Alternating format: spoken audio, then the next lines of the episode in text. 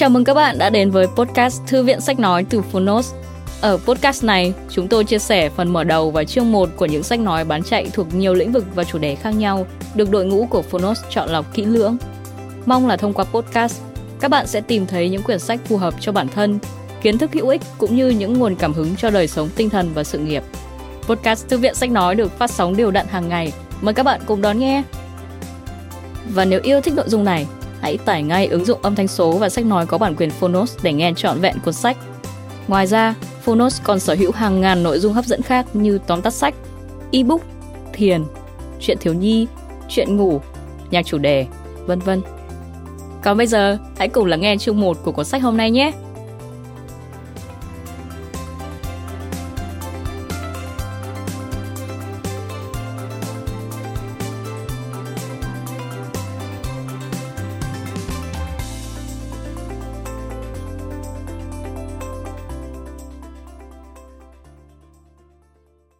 Bạn đang nghe từ Phonos.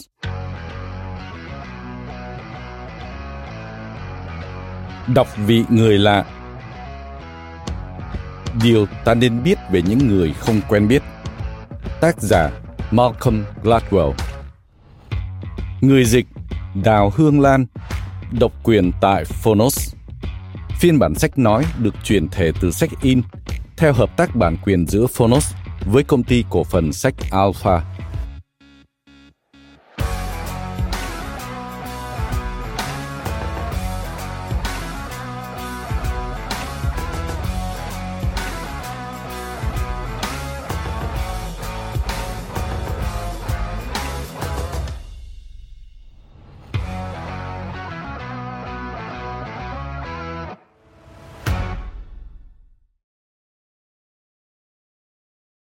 Lời nhắn của tác giả Nhiều năm trước, trong một lần cha mẹ xuống thăm tôi ở thành phố New York, tôi quyết định đặt phòng cho họ ở khách sạn Mercer.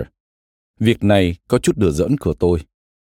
Khách sạn Mercer là một nơi lịch thiệp và sang chảnh, chỗ mà những người nổi tiếng và lấy lừng chọn ở. Cha mẹ tôi, đặc biệt là cha tôi, thì lại chẳng màng đến mấy chuyện như thế. Cha tôi không xem truyền hình, không đến rạp chiếu phim, không nghe nhạc đại chúng. Hẳn là ông sẽ nghĩ tạp chí People là một tờ chuyên về nhân học. Các lĩnh vực chuyên biệt của ông rất cụ thể, toán học, làm vườn và kinh thánh. Lúc đến đón cha mẹ đi ăn tối, tôi có hỏi cha xem ngày hôm ấy của ông như thế nào. Tuyệt vời, ông đáp. Thì ra ông đã dành cả buổi chiều trò chuyện với một người đàn ông trong sảnh khách sạn. Đó là kiểu hành vi khá đặc trưng của cha tôi. Ông thích trò chuyện với những người lạ. Cha nói chuyện với người ta về cái gì? Làm vườn, cha tôi trả lời. Tên của người ấy là gì? Ồ, cha chịu. Nhưng suốt cả buổi, mọi người đến xếp hàng để được chụp ảnh với ông ấy và đề nghị ông ấy ký tên vào những mảnh giấy nhỏ. Vậy nếu người nổi tiếng Hollywood nào đọc cuốn sách này mà nhớ ra là đã từng trò chuyện với một người Anh có râu quay nón từ dạo lâu lắm rồi trong sảnh chờ của khách sạn Mercer, xin hãy liên hệ với tôi. Đối với mọi người khác, hãy coi đây là một bài học. Đôi khi những cuộc trò chuyện thú vị nhất giữa những người lạ cho phép người lạ hãy cứ là một người lạ mặt. Mở đầu Hãy bước ra khỏi xe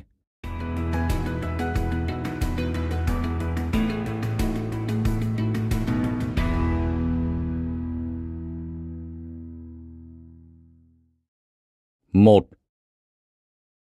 Tháng 7 năm 2015, một phụ nữ trẻ người Mỹ gốc Phi tên là Sandra Bland đang lái xe từ quê nhà ở Chicago đến một thị trấn nhỏ cách phía tây thành phố Houston, Texas, một giờ lái xe. Cô đang phỏng vấn tìm việc tại Đại học Prairie View A&M, ngôi trường mà cô đã tốt nghiệp vài năm trước. Cô cao ráo và nổi bật với một cá tính phù hợp với vẻ bề ngoài. Cô tham gia hội thảo nữ sinh Sigma Gamma Rho khi còn ở trong trường và chơi trong ban nhạc diễu hành. Cô tham gia tình nguyện giúp một nhóm người cao tuổi.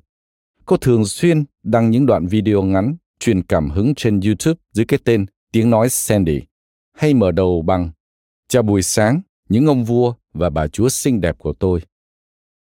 Hôm nay con ở đây chỉ để ngợi ca Chúa, cảm tạ nhân danh Ngài.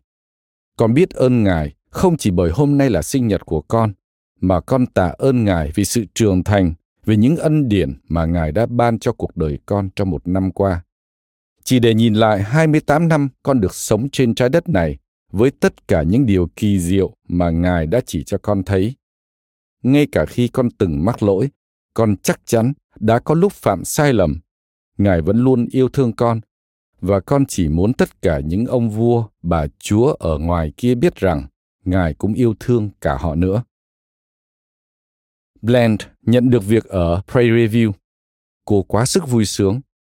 Kế hoạch của cô sau này sẽ là vừa làm vừa học tiếp bằng thạc sĩ ngành khoa học chính trị. Vào buổi chiều ngày 10 tháng 7, cô rời khỏi trường đại học để đi mua thực phẩm. Và khi rẽ phải vào đường cao tốc nằm cạnh vòng xuyến của khuôn viên trường Prairie View, cô bị cảnh sát ra hiệu dừng xe. Tên của anh ta là Brian Encinia, da trắng, tóc ngắn tối màu, 30 tuổi. Anh ta lịch sự, ít nhất là lúc đầu. Anh ta cho cô biết cô đã không bật đèn xi nhan khi chuyển làn. Anh ta hỏi cô vài câu. Cô trả lời. Rồi Bland châm một điếu thuốc và ensenia yêu cầu cô vứt điếu thuốc đi. Cuộc trao đổi tiếp sau của họ được ghi lại bởi camera nằm ở đầu xe của anh ta và đã có vài triệu lượt xem trên YouTube ở dạng thức này hoặc dạng thức khác. Bland Tôi ngồi trong xe của tôi, sao tôi phải vứt điếu thuốc của mình đi? ensenia Được rồi, cô bước ra khỏi xe ngay. Tôi không việc gì phải ra khỏi xe. Bước ra khỏi xe. Tại sao tôi? Bước ra khỏi xe. Không, anh không có quyền. Không, anh không có quyền. Bước ra khỏi xe. Anh không hề có quyền. Anh không có quyền yêu cầu thế. Tôi có quyền. Nào, bước ra khỏi xe, không tôi sẽ kéo cô ra. Tôi từ chối nói chuyện với anh, ngoại trừ xưng danh tính của mình. Tôi buộc phải ra khỏi xe chỉ vì quên không bật đèn xi nhan. Bước ra, nếu không, tôi sẽ buộc cô phải ra. Còn tôi sẽ gọi điện cho luật sư. Lan và ensenia tiếp tục cuộc giằng co khó chịu một lúc lâu. Cảm xúc tăng vọt. ensenia tôi sẽ kéo cô ra khỏi đây. Vươn tay vào trong xe. Bland, anh định kéo tôi ra khỏi xe của tôi á? Ok, được rồi. Encenia gọi hỗ trợ. 2547. Thử cùng làm xem sao. Phải, chúng ta sẽ làm thế. Encenia tóm lấy Bland. Đừng có động vào tôi. Bước ra khỏi xe. Đừng động vào tôi, đừng động vào tôi. Tôi không bị bắt, anh không có quyền kéo tôi ra khỏi xe. Cô bị bắt. Tôi bị bắt á? Vì tội gì? Tội gì? Tội gì? 2547 hạt FM 1098 cử đội hỗ trợ. Bước ra khỏi xe, bước ra khỏi xe ngay. Tại sao tôi lại bị bắt? Anh đang định ghi phiếu phạt vì tôi quên. Tôi nói bước ra khỏi xe. Tại sao tôi lại bị bắt? Anh vừa mở cửa xe. Tôi đang yêu cầu cô tuân thủ luật pháp. Tôi sẽ kéo cô ra khỏi đây. Thế ra anh đang dọa sẽ kéo tôi ra khỏi chính xe của tôi. Bước ra khỏi xe. Và rồi anh sẽ... Mẹ nó tôi. Tôi sẽ làm cho cô sáng mắt. Bước ra, ngay bây giờ. Encenia rút súng ngắn ra và nhắm vào Bland. Ấy khoan, khoan! Bland ra khỏi xe. Bước ra, ngay, ra khỏi xe. Chỉ vì quên xi nhan, anh làm tất cả những việc này chỉ vì tôi quên xi nhan. Bland bị bắt giữ và tạm giam. Ba ngày sau, cô tự tử chết trong buồng giam. 2. Trường hợp Sandra Bland xảy ra giữa một quãng ngừng lạ lùng trong đời sống cộng đồng Mỹ. Sự ngắt quãng bắt đầu vào cuối mùa hè năm 2014 khi một thanh niên da đen 18 tuổi tên là Michael Brown bị một cảnh sát bắn tới chết ở hạt Ferguson, Missouri. Cậu này bị cho là vừa thó một bao thuốc trong một cửa hàng tiện dụng.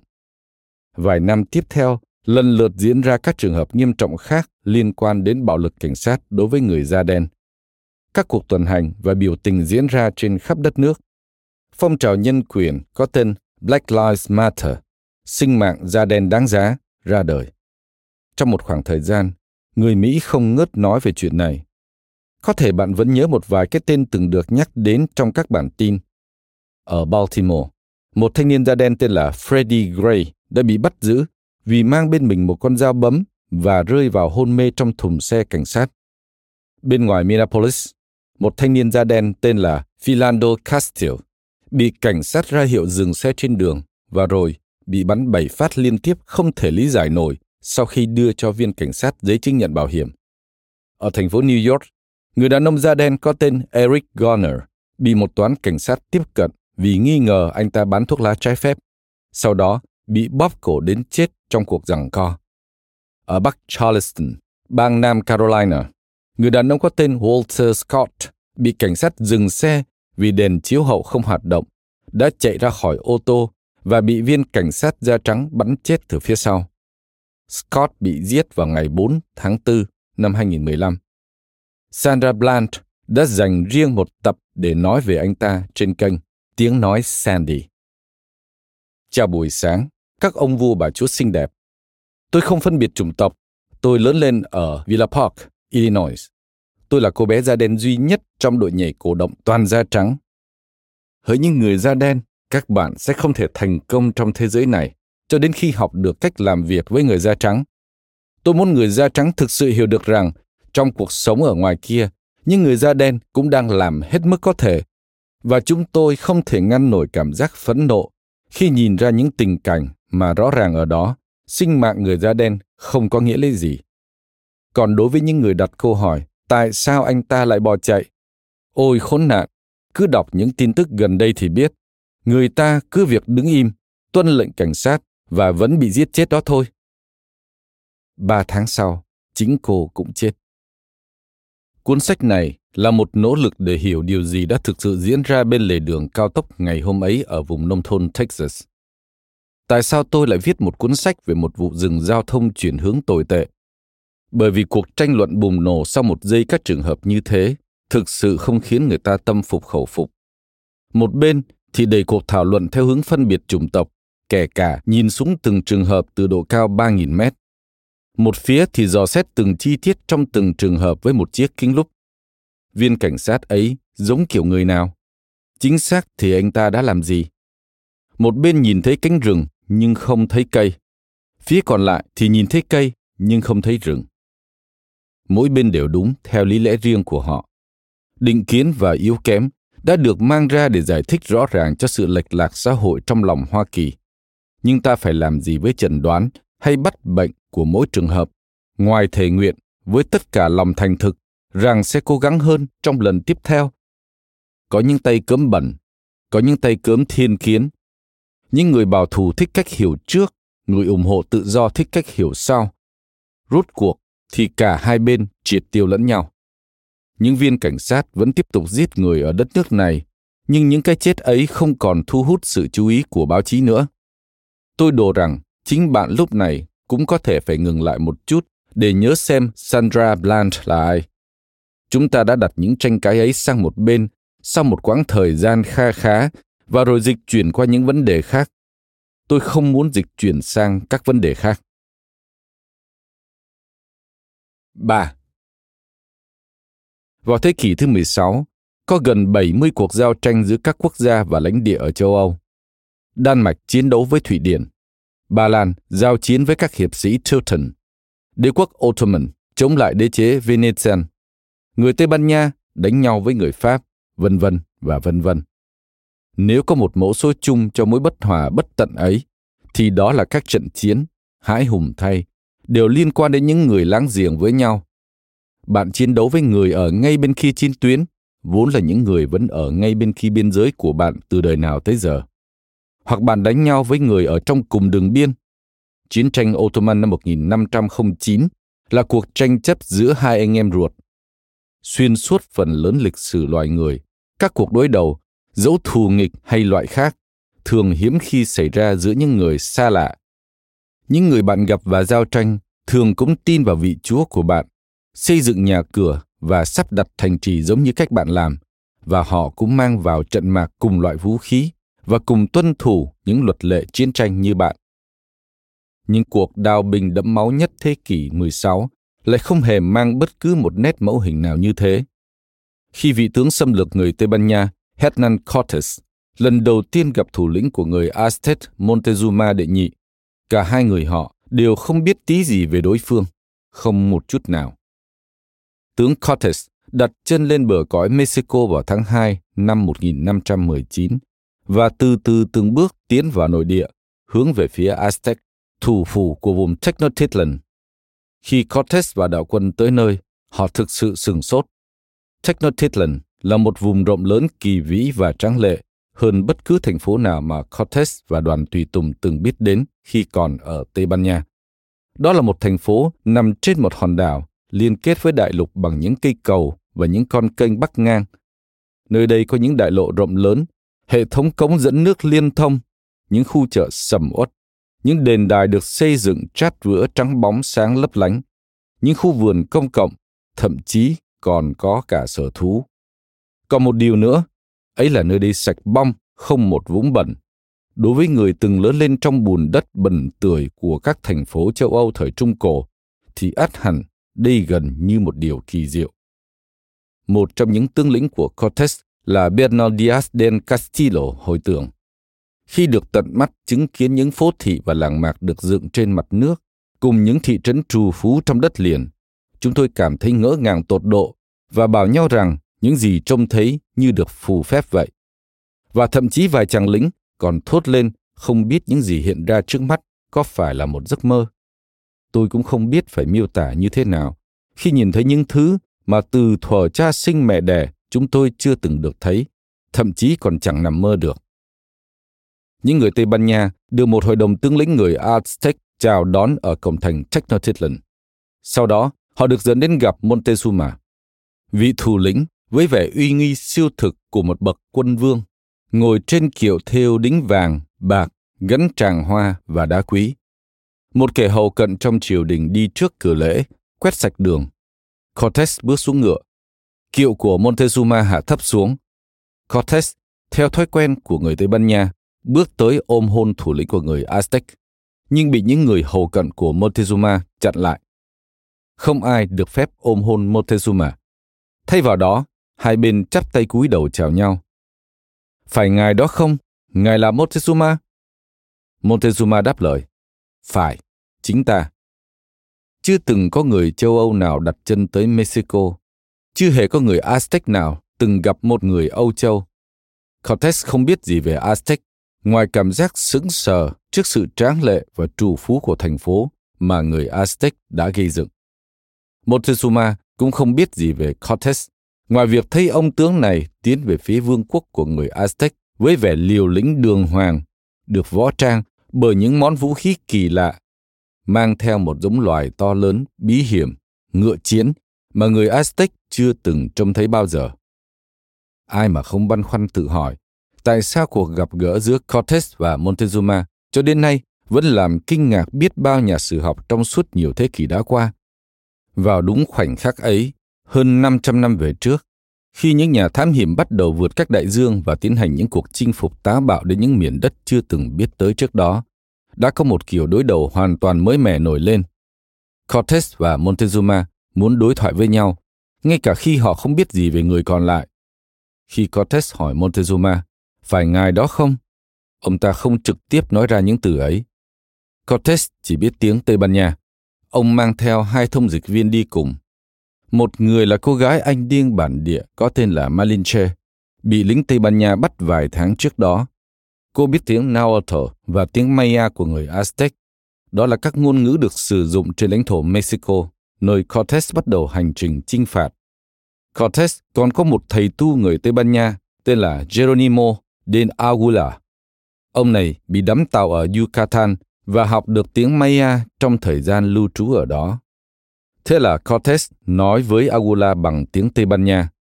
Angula dịch sang tiếng Maya cho Malinche và Malinche dịch từ tiếng Maya sang tiếng Nahuatl cho Montezuma. Và khi Montezuma trả lời, phải, chính ta, thì đường dây thông dịch dài rằng dặc lại chạy theo chiều ngược lại. Phương thức tương tác dễ dàng, mặt đối mặt mà mỗi bên vẫn từng quen thuộc từ thuở lọt lòng, đột nhiên trở nên phức tạp một cách tuyệt vọng. Nói thêm, ý tưởng Montezuma coi Cortes là một vị thần đã được sử gia Camilla Townsend trong số những người khác, lý giải khá hợp lý. Townsend lập luận rằng có thể đó chỉ là một sự hiểu lầm, bởi vì thực tế trong tiếng Nahuatl, từ Teotl được dùng để chỉ Cortes và đoàn tùy tùng, khi dịch sang tiếng Tây Ban Nha sẽ thành vị thần. Nhưng Townsend cho rằng người Aztec sử dụng từ đó chỉ bởi vì họ cần phải gọi những người Tây Ban Nha này bằng một cái gì đó. Và rõ ràng là họ hoàn toàn không biết cái gì đó nên là cái gì. Trong vũ trụ của người Nahuatl hiện hữu cho đến thời điểm ấy, một người luôn được gắn với một làng mạc cụ thể hoặc một trấn, phủ, hoặc cụ thể hơn nữa là một người đảm nhiệm một vị trí xã hội, người cống nạp, hoàng thân hay người hầu. Những người mới này không phù hợp với bất cứ vị trí nào hết. Trở về nội dung chính. Cortes được đưa đến một trong những cung điện của Montezuma, nơi mà Agula về sau đã miêu tả là có vô số phòng ở bên trong, có những phòng chờ và những đại sảnh lộng lẫy, có những giường nệm phù dài, gối làm từ lông vũ và sợi bông, chăn phủ lông vũ và những chiếc áo choàng lông trắng tinh đáng thèm muốn. Sau bữa tối, Montezuma nhập cuộc với Cortes cùng đoàn tùy tùng và trịnh trọng phát biểu. Ngay lập tức sự bối rối xuất hiện. Theo như những gì mà người thông dịch Tây Ban Nha truyền đạt lại lời của Montezuma, thì thủ lĩnh của người Aztec đang bày tỏ một sự hàng phục gây sừng sốt. Ông ta tin rằng Cortes chính là một vị thần xuất hiện theo đúng lời tiên tri cổ xưa rằng có một đấng thần linh bị lưu đày sẽ quay trở lại từ phương Đông. Và kết quả là ông ta đã chấp nhận hàng phục trước Cortes. Bạn có thể hình dung ra phản ứng của Cortes. Thành phố huyền diệu này giờ đây chính thực thuộc về ông ta. Nhưng có đúng thực, đó là điều mà Montezuma muốn nói. Nahuatl, ngôn ngữ của người Aztec, có một kiểu nói ngược. Một nhân vật hoàng gia như Montezuma sẽ nói chuyện bằng mật mã, mà theo truyền thống văn hóa, những người quyền cao vọng trọng thể hiện vị thế của mình bằng cách nói khiêm tốn giả hiệu. Như nhà sử học Matthew Restall đã chỉ ra, trong tiếng Nahuatl, từ có nghĩa quý tộc không gì khác, chính là từ có nghĩa tương ứng là trẻ ranh. Khi một bậc quân vương như Montezuma nhắc đến bản thân bằng một sự nhún nhường và yếu thế, thì nói cách khác, ông ta thực ra đang muốn thể hiện rằng ông ta đầy tự tin và uy quyền. Để dịch được chính xác một thứ ngôn ngữ như thế, rõ ràng là một sự bất khả. Restall viết. Người diễn thuyết thường buộc phải nói ngược lại với những gì anh ta thực sự muốn nói. Ý nghĩa thực sự được gói ghém trong cách sử dụng ngôn ngữ đảo chiều. Bỏ qua những mập mờ sắc thái trong dịch thuật và tam sao thất bản khi sử dụng nhiều thông dịch viên, thì không chỉ những bài phát biểu như của Montezuma khó có khả năng được thông hiểu chính xác, mà ý nghĩa của nó còn có thể hoàn toàn bị đảo lộn. Trong trường hợp này, bài diễn thuyết của Montezuma không hề là lời đầu hàng. Nó là lời phát biểu chấp thuận sự hàng phục của người Tây Ban Nha. Có thể bạn vẫn nhớ bài học lịch sử trong trường trung học về cuộc đối đầu giữa Cortes và Montezuma kết thúc như thế nào. Montezuma bị Cortes bắt giữ và sau đó bị sát hại. Hai bên nổ ra chiến tranh. Có đến 20 triệu người Aztec bị xóa sổ, bị giết dưới tay của người Tây Ban Nha hoặc bị chết do dịch bệnh mà họ mang theo. Tenochtitlan bị phá hủy. Cuộc xâm chiếm của Cortes vào Mexico đánh dấu một kỷ nguyên chinh phục mở mang bờ cõi tàn bạo, và nó đồng thời cũng giới thiệu một hình mẫu mới mẻ và khác biệt trong tương tác xã hội. Ngày nay, con người liên tục ném mình vào quan hệ tương tác với những người mang những giả định, viễn kiến và nền tảng hoàn toàn khác biệt với chúng ta Thế giới hiện đại không còn là chuyện cừu hận giữa hai anh em tranh giành quyền cai quản đế chế Ottoman nữa, mà là chuyện của những Cortes và Montezuma xoay xỏa để hiểu được nhau thông qua muôn tầng thông dịch. Cuốn sách này giúp tìm hiểu tại sao chúng ta lại kém cỏi đến thế trong nghệ thuật diễn dịch này. Mỗi một chương sách tiếp theo sẽ dành trọn vẹn để thấu hiểu một khía cạnh khác nhau trong vấn đề kỳ lạ này. Bạn sẽ được nghe kể rất nhiều ví dụ, tất cả đều được trích xuất từ tin tức báo chí. Tại Đại học Stanford ở Bắc California, cậu sinh viên năm nhất có tên là Brock Turner gặp gỡ cô gái trong một bữa tiệc và đến đêm hôm ấy, cậu ta bị cảnh sát bắt giữ.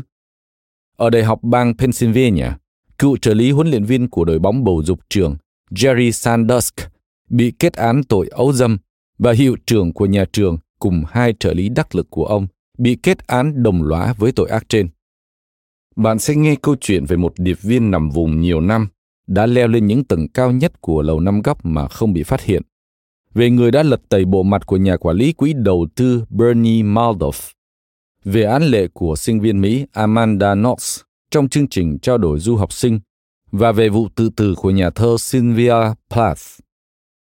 Trong tất cả các trường hợp, các bên liên quan đều trông cậy vào một bộ chiến lược diễn giải từ ngữ và ý định của đối phương. Và trong từng trường hợp đều có một điều gì đó chệch hướng xảy ra. Trong cuốn sách này, tôi muốn hiểu những chiến lược ấy, phân tích chúng, chỉ trích chúng, xác định xem chúng đến từ đâu và tìm ra cách để sửa chữa chúng. Đến cuối cuốn sách, tôi sẽ quay trở lại với Sandra Bland, bởi vì có một điều gì đó trong cuộc chạm trán bên lề đường cao tốc ấy hẳn vẫn ám ảnh chúng ta. Hãy nghĩ xem nó khó khăn tới mức nào. Sandra Bland không phải là người mà Brian Insania quen biết trong khu dân cư hoặc ở ngay con phố bên cạnh. Đáng lẽ mọi sự có thể dễ dàng thế này. Sandy, chị khỏe không? Lần sau nhớ lái xe cẩn thận hơn chút nhé. Nhưng thay vào đó, bạn có một Blant đến từ Chicago và một Encinia đến từ Texas. Một người là đàn ông, người còn lại là phụ nữ. Một người da đen và một người da trắng. Một nhân viên cảnh sát và một thường dân. Một người được trang bị vũ khí, một người thì không. Họ là những người lạ với nhau. Nếu xã hội của chúng ta biết nghĩ thấu đáo hơn một chút, nếu chúng ta sẵn lòng tự vấn lương tâm hơn một chút khi tiếp cận và lý giải những người xa lạ với mình, thì có lẽ cô ấy đã không phải chịu kết cục bỏ mạng trong một phòng giam của bang Texas. Nhưng để bắt đầu, tôi có hai câu hỏi. Hai bài toán hóc búa về những người xa lạ. Từ câu chuyện do một người đàn ông tên là Florentino Aspilaga kể cách đây nhiều năm trong một phòng thẩm vấn ở nước Đức. Phần 1. Tình báo và ngoại giao. Hai câu đố.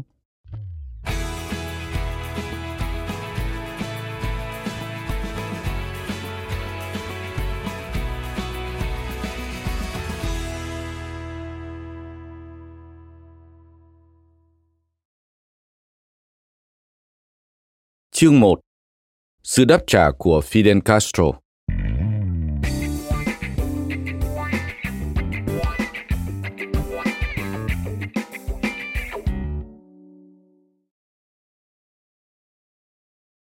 một Nhiệm vụ cuối cùng của Florentino Aspilaga là ở Bratislava, nước tiệp khắc thời bấy giờ. Đó là vào năm 1987, hai năm trước khi bức màn sắt sụp đổ. Aspilaga điều hành một công ty tư vấn có tên Cuba Technica, nơi đáng lẽ phải làm gì đó liên quan đến thương mại. Nhưng không, đó chỉ là vỏ bọc. Aspilaga là sĩ quan cao cấp của cơ quan tình báo Cuba. Aspilaga từng nhận danh hiệu nhân viên tình báo của năm trong ngành phục vụ tình báo Cuba năm 1985. Ông từng nhận được thư khen ngợi do chính tay Fidel Castro viết. Ông đã phụng sự đất nước bằng sự xuất sắc ở Moscow, Angola, Nicaragua. Ông là một ngôi sao sáng. Từ Bratislava, ông điều hành toàn bộ mạng lưới tình báo Cuba trong khu vực. Nhưng vào một lúc, trên con đường đi lên vững vàng trong sự nghiệp tình báo Cuba của mình, ông dần thay đổi. Ông lên kế hoạch đào tàu vào ngày 6 tháng 6 năm 1987. Đó là một trò đùa láo cá chỉ người trong cuộc mới hiểu. Ngày 6 tháng 6 là ngày kỷ niệm thành lập Sở Nội vụ Cuba, cơ quan nắm toàn quyền điều hành hoạt động tình báo quốc gia. Nếu anh làm việc cho cơ quan tình báo quốc gia Cuba, thì hẳn là sẽ thường kỳ tham dự lễ chào mừng ngày 6 tháng 6 hàng năm. Sẽ có những bài diễn văn, các buổi tiệc mừng, các lễ kỷ niệm nhằm tôn vinh bộ máy tình báo Cuba. Aspilaga muốn sự phản bội của mình nhói buốt. Ông hẹn gặp bạn gái Marta trong một công viên ở trung tâm Bratislava. Hôm ấy là chiều thứ Bảy. Cô này cũng là người Cuba, một trong hàng ngàn công nhân nước ngoài làm việc trong các công xưởng của tiệp khắc. Giống như tất cả những người Cuba ở địa vị ấy, hộ chiếu của cô bị giữ trong văn phòng của chính phủ Cuba ở Praha. Chắc hẳn Aspilaga đã lén đưa được cô qua biên giới trót lọt. Ông có một chiếc Mazda công vụ. Ông đã tháo bỏ lốp dự phòng trong cốp xe, đục một lỗ thông khí trên sàn và bảo cô trèo vào nằm trong đó. Đông Đức, thời điểm ấy, vẫn đang ngăn cách với phần còn lại của châu lục bởi bức tường di chuyển giữa hai bờ đông và tây bị kiểm soát chặt chẽ. Nhưng Bratislava chỉ cách thành phố Vienna có một quãng lái xe và Aspilaga trước đó đã từng qua lại chặng đường này. Ông đã được quen mặt ở biên giới và lại có hộ chiếu ngoại giao trong tay. Lính gác chỉ việc vẫy tay cho xe qua. Đến Vienna, ông và Marta vứt bỏ chiếc Mazda, gọi taxi và trình diện trước cửa đại sứ quán Hoa Kỳ. Lúc đó là tối thứ bảy, tất cả nhân viên cao cấp đều đã ở nhà. Nhưng Aspilaga chẳng cần cố gắng, cũng có được sự chú ý của lính gác. Tôi là một nhân viên thuộc tình báo Cuba. Tôi là một sĩ quan chỉ huy tình báo. Trong nghề điệp viên, sự xuất hiện của Aspilaga trước cửa đại sứ quán ở Vienna được gọi là vãng lai. Một nhân viên thuộc một cơ quan tình báo của một quốc gia đột nhiên xuất hiện, bất ưng trước cổng cơ quan tình báo của một quốc gia khác. Và Florentino Tihon Aspilaga là một trong những nhân vật vãng lai vĩ đại nhất trong chiến tranh lạnh. Những gì ông ta biết về Cuba và đồng minh thân cận Liên Xô thì nhạy cảm tới mức ông ta bị các sếp cũ ở cơ quan tình báo Cuba truy tìm và ám sát hụt đến hai lần sau cuộc đào tàu. Cả hai lần, ông đều trội thoát. Kể từ đó, chỉ có duy nhất một lần Aspilaga lộ diện. Người gặp được là Brian Lattell, từng phụ trách điều hành văn phòng CIA Mỹ Latin trong rất nhiều năm. Lattell nhận được tin báo từ một điệp viên ngầm. Người này hoạt động trong vai trò là trung gian của Aspilaga. Ông gặp nhân vật trung gian này trong một nhà hàng ở Coral Gables, ngay rìa Miami. Ở đó, ông được hướng dẫn đến một điểm hẹn khác gần nơi Aspilaga sinh sống dưới danh tính mới. Lattell thuê một phòng khách sạn ở một nơi vô danh và chờ tí hon tới. Ông ta trẻ hơn tôi, tôi 75 tuổi. Ông ta khi ấy chắc chỉ tầm ngoài 60. Theo kể, hồi tưởng lại cuộc gặp. Nhưng ông ta có vấn đề nghiêm trọng về sức khỏe. Ý tôi là một kẻ phản quốc, ẩn mình với danh tinh mới, rất là nhọc nhưng ngay cả trong tình trạng xuống cấp. Dẫu vậy, người ta vẫn cảm nhận được một Aspilaga trẻ tuổi hẳn sẽ như thế nào. Là theo kể, quyến rũ, mảnh rẻ và có một chút gì đó kịch sĩ về người này. Một kiểu khát thèm nếm trải những thử thách và những hành động long trời lở đất. Khi đến khách sạn, Aspilaga mang theo một chiếc hộp. Ông ta đặt nó xuống bàn và quay về phía Latel. Đây là bản thảo hồi ký mà tôi đã viết không lâu sau khi bỏ trốn. Ông ta nói, tôi muốn ông có nó. Bên trong chiếc hộp, trên những trang hồi ký của Aspilaga là một câu chuyện hoàn toàn vô lý. 2. Sau sự xuất hiện kịch tính trước Đại sứ quán Hoa Kỳ ở Vienna, Aspilaga được hộ tống bay tới một trung tâm thẩm vấn nằm trong căn cứ quân sự Hoa Kỳ ở Đức. Trong những năm ấy, Tình báo Hoa Kỳ hoạt động trong khu lợi ích Hoa Kỳ ở Havana, dưới quốc kỳ Thụy Sĩ. Tổ chức Cuba cũng có một trụ sở tương tự như thế trong nước Mỹ. Trước khi buổi thẩm vấn bắt đầu, Aspilaga có một yêu cầu. Ông ta muốn CIA mời đến vị cựu đội trưởng trạm Havana, một người đàn ông được tình báo Cuba biết đến với cái tên El Alpinista, người leo núi. Người leo núi đã tham gia công tác tình báo ở khắp các mặt trận trên toàn thế giới. Sau khi bức tường Berlin sụp đổ, các tài liệu lưu trữ từ KGB và cảnh sát mật Đông Đức tiết lộ họ đã tổ chức hẳn một khóa giảng dạy về người leo núi cho các đặc vụ của mình. Nghiệp vụ tình báo của ông ta hoàn hảo không tì vết. Một lần các sĩ quan tình báo Liên Xô đã cố tuyển mộ ông, họ đã đặt hàng bao tài tiền, theo nghĩa đen hẳn hoi, trước mặt ông ta. Ông ta phẩy tay đuổi đi và chế nhạo họ. Người leo núi không thể bị mua chuộc. Ông ta nói tiếng Tây Ban Nha như người Cuba. Đó chính là hình mẫu lý tưởng của Aspilaga. Aspilaga mong muốn được gặp mặt, đối mặt với ông. Khi ấy tôi đang làm nhiệm vụ ở một quốc gia khác thì nhận được tin nhắn dục dã quay trở lại Frankfurt. Người leo núi nhớ lại. Mặc dù đã giải nghệ khỏi CIA từ rất lâu, ông vẫn muốn được nhận diện bằng bí danh của mình. Frankfurt có một trung tâm xử lý đào ngũ. Họ cho tôi biết có một nhân vật vừa tới đại sứ quán ở Vienna. Ông ta trốn khỏi tiệc khác với cô bạn gái giấu trong cốp xe, trình diện và đòi được nói chuyện với tôi. Tôi nghĩ điều đó thật điên rồ. El Ampenista đến thẳng trung tâm thẩm vấn. Tôi thấy có bốn sĩ quan chỉ huy đang ngồi sẵn trong phòng khách.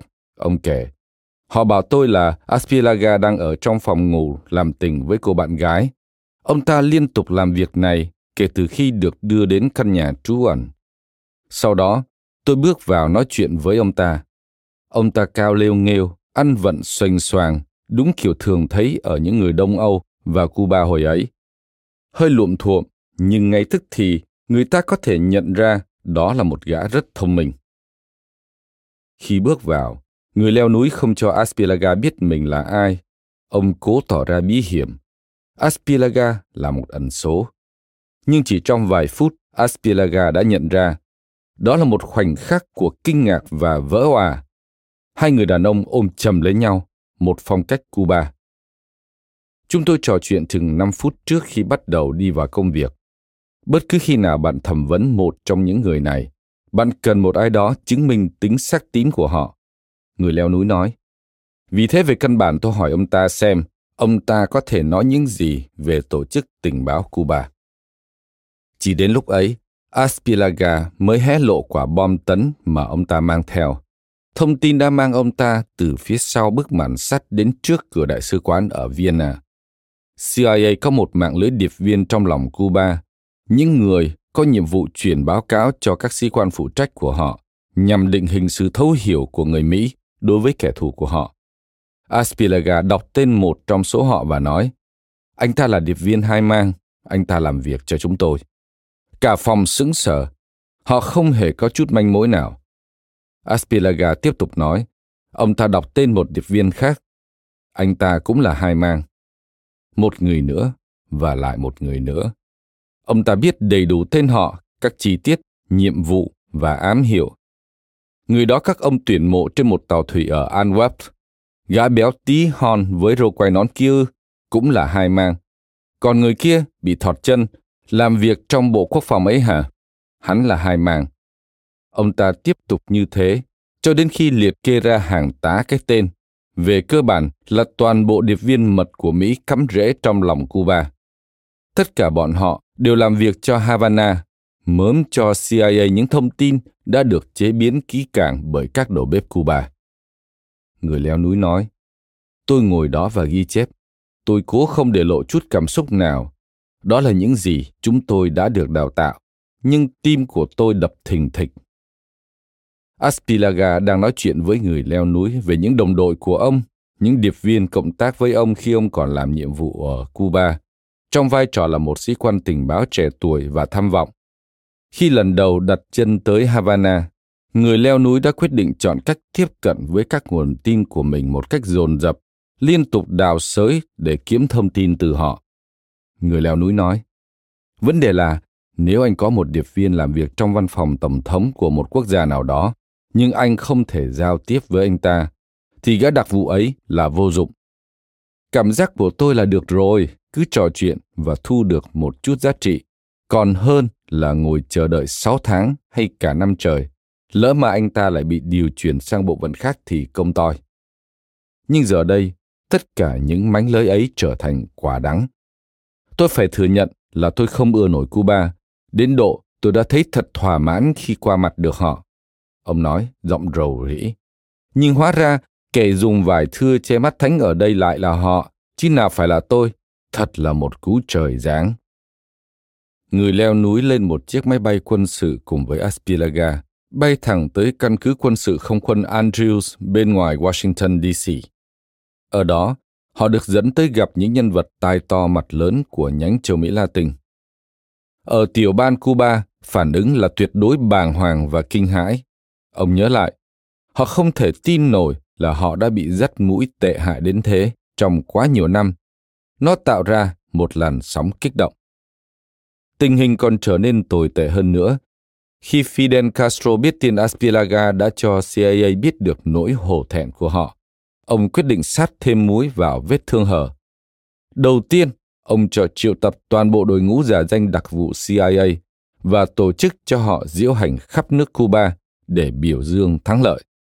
Sau đó, ông cho phát trên truyền hình Cuba những thước phim tài liệu đầy sừng sốt gồm 11 phần có tựa đề La Guerra de la CIA contra Cuba, cuộc chiến chống lại CIA của Cuba. Tình báo Cuba té ra là đã quay phim và ghi âm lại toàn bộ hoạt động của CIA, từng đường đi nước bước của họ trong lòng Cuba trong vòng ít nhất 10 năm, như thể họ đang dựng một chương trình truyền hình thực tế vậy. Sống sót phiên bản Havana. Thật kinh ngạc là bộ phim có chất lượng rất cao, có những cảnh quay cận và những góc quay đầy tính điện ảnh. Âm thanh thì trong như pha lê. Hẳn là người Cuba đã phải biết trước đầy đủ các địa điểm gặp gỡ bí mật và cử nhân viên kỹ thuật đến gắn thiết bị nghe lén khắp các phòng để thu âm. Trên màn hình, các nhân viên CIA đáng lẽ phải là những điệp viên nằm vùng bí mật lần lượt được chỉ mặt đặt tên. Có cả đoạn phim quay toàn bộ những thiết bị tối tân của CIA, những chiếc giỏ giã ngoại hay vali chứa thiết bị giấu kín. Còn có những giải thích chi tiết cho biết nhân viên CIA sẽ sử dụng chiếc ghế băng nào trong công viên để trao đổi thông tin với các nguồn tin và cách CIA sử dụng màu áo làm ám hiệu bí mật cho đầu mối của họ như thế nào. Một cảnh quay dài cho thấy một đặc vụ CIA nhét tiền mặt và chỉ dẫn vào ruột một hòn đá già làm bằng nhựa cỡ bự. Một cảnh khác bắt gặp cảnh một nhân viên CIA nhét tài liệu bí mật cho đặc vụ của mình bên trong một chiếc xe hư hỏng trong bãi rác thải xe cộ ở Pina del Rio. Và trong một cảnh khác nữa, một nhân viên CIA đang tìm kiếm một gói hàng giấu trong bãi cỏ rậm rì bên lề đường trong khi vợ anh ta bồn chồn hút thuốc lá chờ đợi trong xe. Người leo núi cũng xuất hiện thoáng qua trong bộ phim tài liệu. Người kế nhiệm của ông còn thảm hại hơn. Người leo núi kể, khi người ta trình chiếu chương trình TV ấy, có cảm giác như họ cử riêng một người vác máy quay trên vai đi theo anh ta khắp trốn cùng nơi vậy. Khi lãnh đạo đầu não văn phòng FBI ở Miami được báo cáo về bộ phim tài liệu, ông liền gọi điện thoại cho tiểu ban Cuba và yêu cầu gửi cho ông một bản sao. Ngay lập tức, một tập băng ghi hình được nhanh chóng gửi đến, còn cẩn thận lồng phụ đề tiếng Anh đầy đủ. Tổ chức tình báo tinh nhuệ nhất thế giới đã bị quay như quay dế. 3. Và đây chính là điều khiến cho câu chuyện về Florentino Aspilaga trở nên vô nghĩa lý. Nếu Cuba qua mặt được một nhóm các ông già bà cả theo cách mà các nghệ sĩ ảo thuật vẫn làm thì là bình thường. Nhưng đằng này, người Cuba đã phỉnh lừa được cả CIA, một tổ chức vốn coi trọng những vấn đề như là thấu hiểu những người lạ một cách nghiêm túc. Còn có tài liệu đầy đủ về từng người trong số những điệp viên hai mang. Người leo núi nói, ông đã kiểm tra họ kỹ càng, không hề có bất cứ dấu hiệu cờ đỏ nào phất lên. Giống như tất cả những cơ quan tình báo khác, CIA cũng có một phân nhánh tiểu ban phản gián mà nhiệm vụ của họ là điều tra chính tổ chức của mình để tìm ra những dấu hiệu phản bội. Thế họ tìm được gì? Không gì cả. Nói thêm, CIA thường xuyên thực hiện một hoạt động, đó là yêu cầu các đặc vụ làm bài kiểm tra trên máy nói dối, nhằm chống lại chính xác kiểu phản bội mà Aspiraga đã miêu tả. Bất cứ khi nào một trong số các điệp viên Cuba rời khỏi đảo CIA sẽ bí mật gặp họ trong một phòng khách sạn và bắt họ ngồi chạy máy nói dối. Một số lần một số người Cuba sẽ vượt qua bài kiểm tra. Lãnh đạo của phần nhánh kiểm tra nói dối sẽ trực tiếp trao cho họ giấy chứng nhận tình trạng trong sạch cho sáu đặc vụ Cuba khác. Những người mà kết quả cuối cùng đều là những điệp viên hai mang. Có những lần thì họ trượt bài kiểm tra, nhưng chuyện gì xảy ra khi họ trượt? những người điều hành tiểu ban Cuba sẽ chối bỏ kết quả. Một trong số cựu nhân viên phòng kiểm tra nói dối, John Sullivan, nhớ lại một lần ông được triệu tập đến một cuộc họp sau khi nhóm của ông đánh trượt quá nhiều nhân sự thuộc tiểu ban Cuba. Họ đánh úp chúng tôi, Sullivan nói. Chúng tôi bị mắng nhiếc không ra gì. Tất cả các sĩ quan đều bảo, các anh đúng là chả biết mình đang làm cái gì, vân vân và vân vân.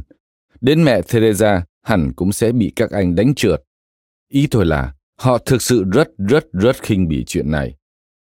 Nhưng liệu ai có thể trách được họ?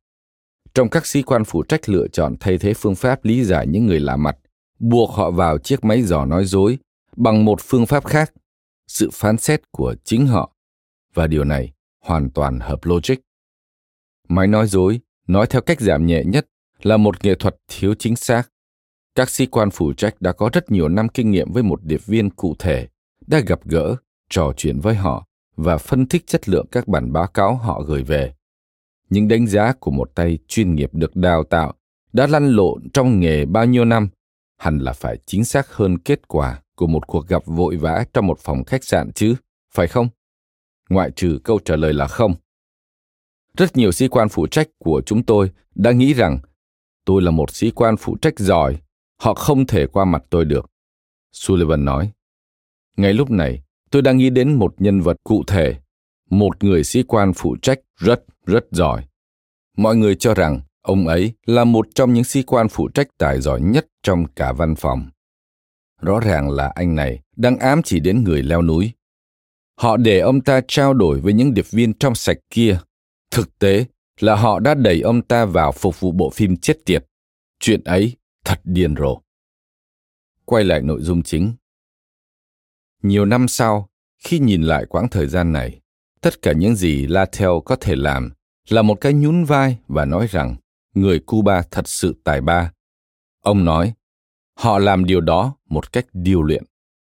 Ý tôi là Fidel Castro đã lựa chọn những điệp viên hai mang mà ông có thể chi phối. Ông đã tuyển lựa bọn họ bằng sự tài tình thật sự. Một số người được đào tạo rất tốt, một số khác lại tỏ ra nghi thơ, cái kiểu anh biết rồi đấy. Thực ra người đó rất xào trá, một sĩ quan tình báo lão luyện. Nhưng sao nhỉ? Người đó tỏ ra ngốc nghếch. Một người như thế làm sao là điệp viên hai mang cho được? Fidel điều khiển tất cả những màn kịch này. Ý tôi là Fidel quả thật mới là đạo diễn tài ba hạng nhất trong tất cả. Về phần mình, người leo núi lập luận rằng chẳng qua là nghiệp vụ tình báo của bộ phận CIA Cuba kém cỏi. Ông từng làm việc cùng đội Tây Đức chống lại Đông Đức, và ở đó CIA chỉn chu hơn rất nhiều. Thế nhưng thành tích của CIA Tây Đức thì thế nào? Cũng tệ chẳng kém gì thành tích của CIA Cuba. Sau khi bức tường Berlin sụp đổ, điệp viên Đông Đức Marcus Wolf đã viết trong hồi ký vào cuối những năm 1980. Chúng tôi ở vào một tình thế cực kỳ đáng thèm muốn khi biết rằng không có lấy một đặc vụ CIA nào từng làm việc cho Tây Đức mà không biến thành điệp viên hai mang hoặc không làm việc cho chúng tôi ngay từ đầu. Theo lệnh của chúng tôi, tất cả bọn họ đều thận trọng trao cho người Mỹ những thông tin được chọn lọc và những thông tin sai lệch. Trên thực tế, bộ phận Tây Đức vốn được coi là chỉn chu, lại phải nhận một phát bắn đau đớn nhất trong thời kỳ chiến tranh lạnh. Aldrich Ames, một trong những sĩ quan cao cấp nhất phụ trách điều tra hoạt động phản gián Xô Viết, đến cuối cùng lại làm việc cho Xô Viết.